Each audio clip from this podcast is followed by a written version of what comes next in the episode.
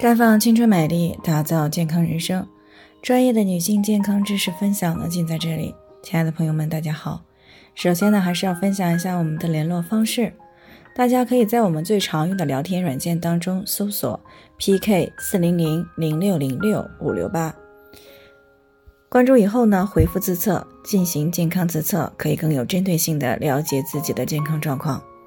接下来呢，开始我们今天的健康话题。没有同房也会出现妇科感染的问题吗？小敏呢，昨天过来咨询呀，说自己今年二十三岁了，还没有过男朋友，但是最近呢，隐私部位特别的瘙痒，去检查说是有妇科炎症。可是她呢，从来没有过实质性的两性生活，怎么就出现了妇科炎症呢？这让她非常的不理解。其实呢，日常生活当中呢，有不少人都有这样的认知，觉得。妇科炎症只有那些有同房经历的人才会有的问题，没有同房经历的，或者说很长时间内都没有再同房的人是不会有妇科问题的。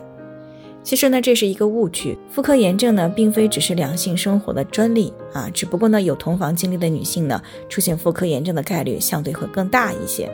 因为对于没有同房经历的女性来说，有一道处女膜作为屏障。所以呢，大多数情况下呢，只是偶尔出现一些外生殖器的感染。而当失去处女膜这道屏障以后呢，致病菌就容易从外生殖器呢上行感染到内生殖器，从而呢大大增加妇科感染的问题。临床上呢，造成致病菌侵入女性生殖系统的诱发因素呢有很多，比如两性生活之前不注意卫生，双方清洗不彻底就同房啊，再比如呢流产以后造成继发感染。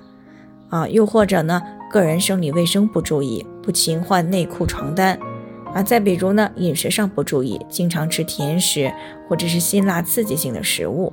啊，还有呢，像饮食不规律，暴饮暴食，造成了肠道菌群失调，那这样呢，进而影响到肛门附近的菌群，那由于这隐私部位呢和肛门很近，所以肠道菌群的改变是很容易引起隐私部位菌群的改变的。进而呢，给致病菌创造大量繁殖的环境和机会。那再有呢，像这种经常穿紧身的内衣裤，也容易导致隐私部位发生感染，导致隐私部位呢长期的处于闷热的状态，那么就很容易造成隐私部位致病菌的快速繁殖，从而呢诱发妇科问题。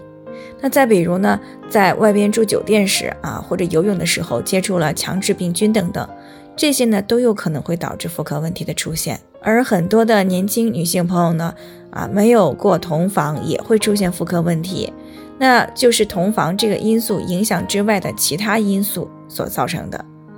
所以说呢，各个年龄段的女性呢都是有可能会出现妇科问题的。那它与这个到底有没有过两性生活啊，可以说没有太直接的关系。所以呢，哪怕是没有同房经历啊，那平时在生活上也一定要注意自己的休息和卫生。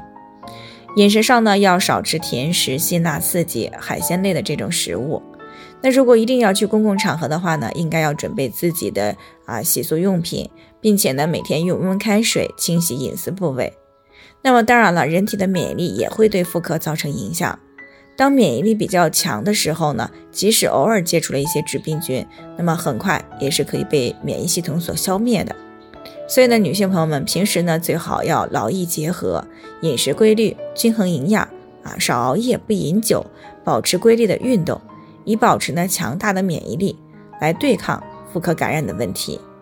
那对于有过同房经历的女性呢，在这些方面呢就更加要注意了，尤其是同房前后的卫生。以及避孕工作啊，都是不能够省略的。好了，以上就是我们今天的健康分享。朋友们有任何疑惑都可以联系我们，那我们会对您的情况呢做出专业的评估，并且给出个性化的指导意见。最后呢，愿大家都能够健康美丽常相伴。我们明天再见。